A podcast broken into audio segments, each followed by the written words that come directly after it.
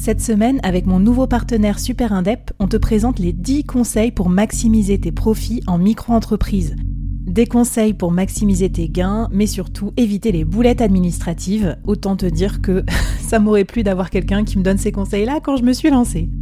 Je te mets le lien vers ces 10 conseils pépites et un petit cadeau qu'on te réserve avec Super Indep en description de cet épisode.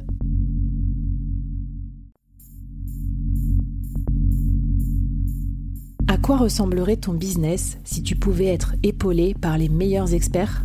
Avoir un board de rêve disponible 24 heures sur 24 pour t'aider, répondre à tes questions? Je suis Flavie Prévost et ce board, je l'ai créé pour toi dans ce podcast.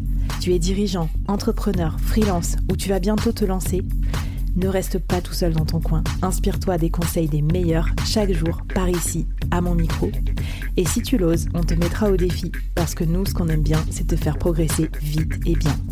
Alors bienvenue à toi, bienvenue dans ton board et bon épisode.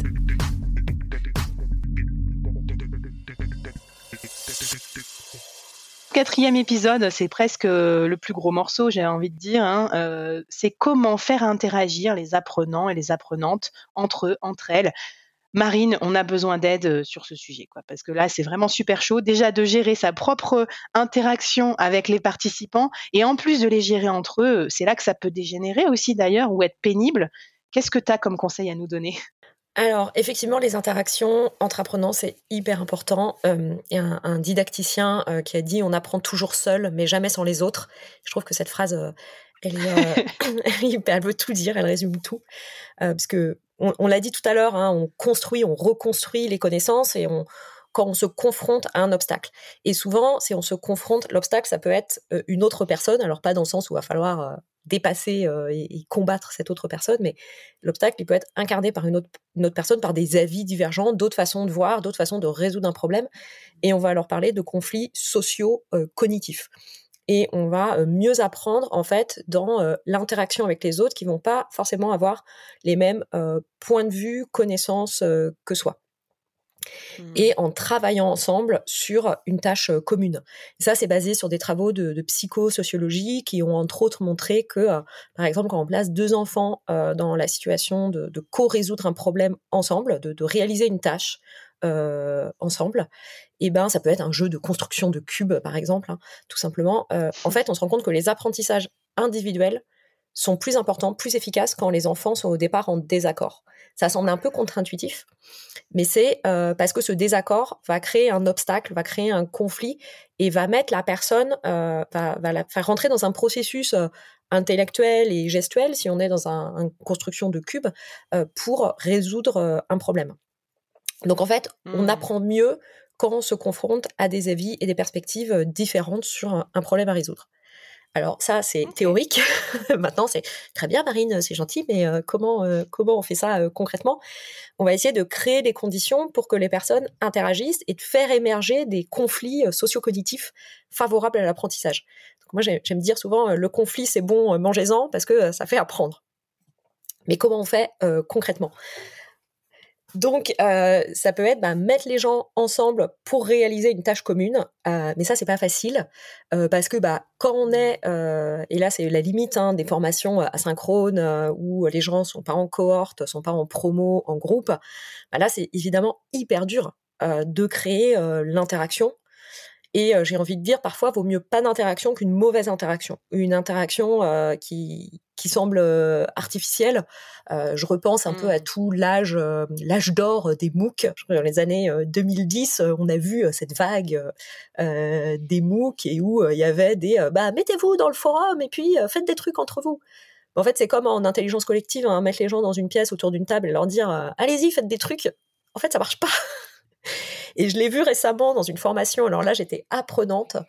Euh, c'était des sessions live où à des moments on était en, sous-salle, en petit groupe, et il y avait une consigne donnée hyper rapidement. Euh, et moi, je me suis retrouvée la première session euh, en, sous-salle avec des gens qui n'allumaient pas leur caméra, qui ne parlaient pas. Et c'est là, bon, ah on fait quoi les gars en fait? Et parce que les formateurs n'avaient absolument pas pensé la facilitation d'interaction, n'avaient pas designé cette interaction.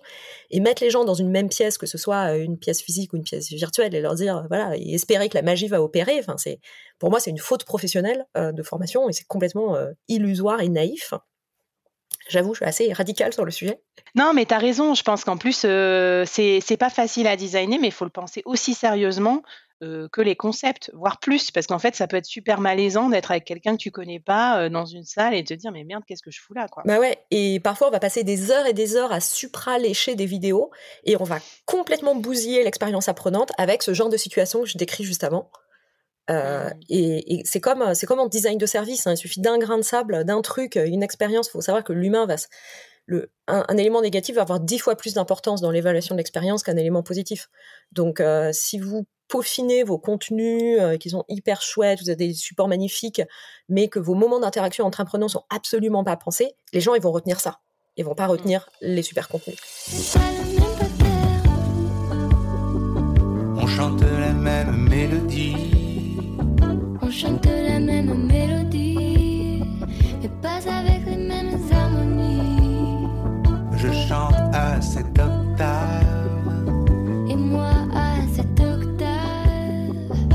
chante les mêmes mots, pas tout à fait les mêmes mots, pas tout à fait les mêmes mots, pas tout à fait les mêmes mots, pas tout à fait les mêmes mots, pas tout à fait les mêmes mots, pas tout à fait les.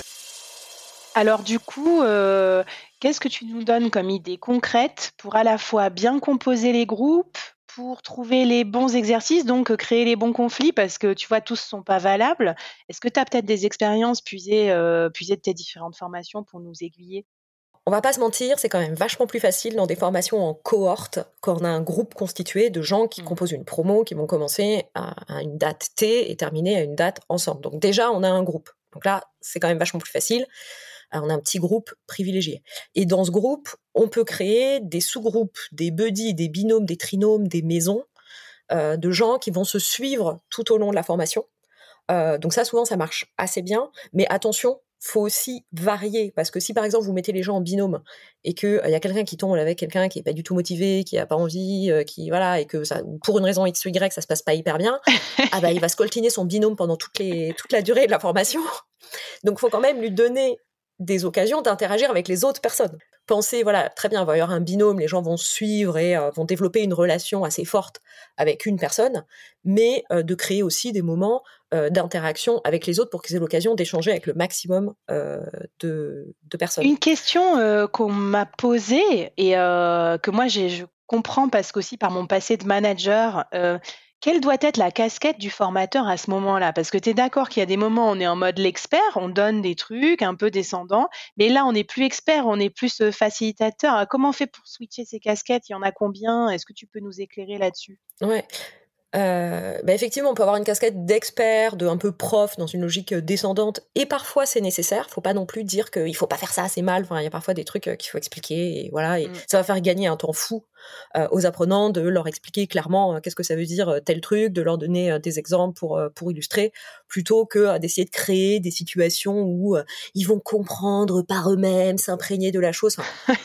les amis, on est là pour être efficace aussi à un moment donné. Quoi. Donc là, on va être prof. Il y a d'autres moments, on va être facilitateur, donc comme dans une logique comme de la facilitation d'intelligence collective, on va être là pour faciliter les, les, échanges.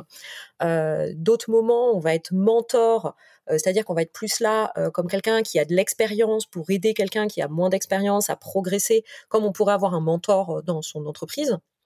Et puis d'autres moments, on va être coach et le principe du coach, c'est de poser des questions pour aider la personne à progresser par elle-même.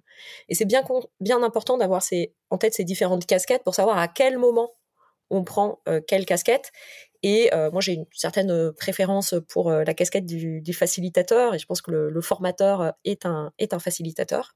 Et là, ressources, je vous conseille, si la facilitation, vous voyez pas du tout de quoi on parle, mais qu'est-ce que c'est que cette affaire, je vous conseille le livre de Jean-Philippe Poupard, Devenir facilitateur, qui est un super basique, qui explique très bien toutes ces choses de posture et autres, alors qui est vraiment dans une logique de facilitation, mais qui peut très bien se transposer à des questions de formation.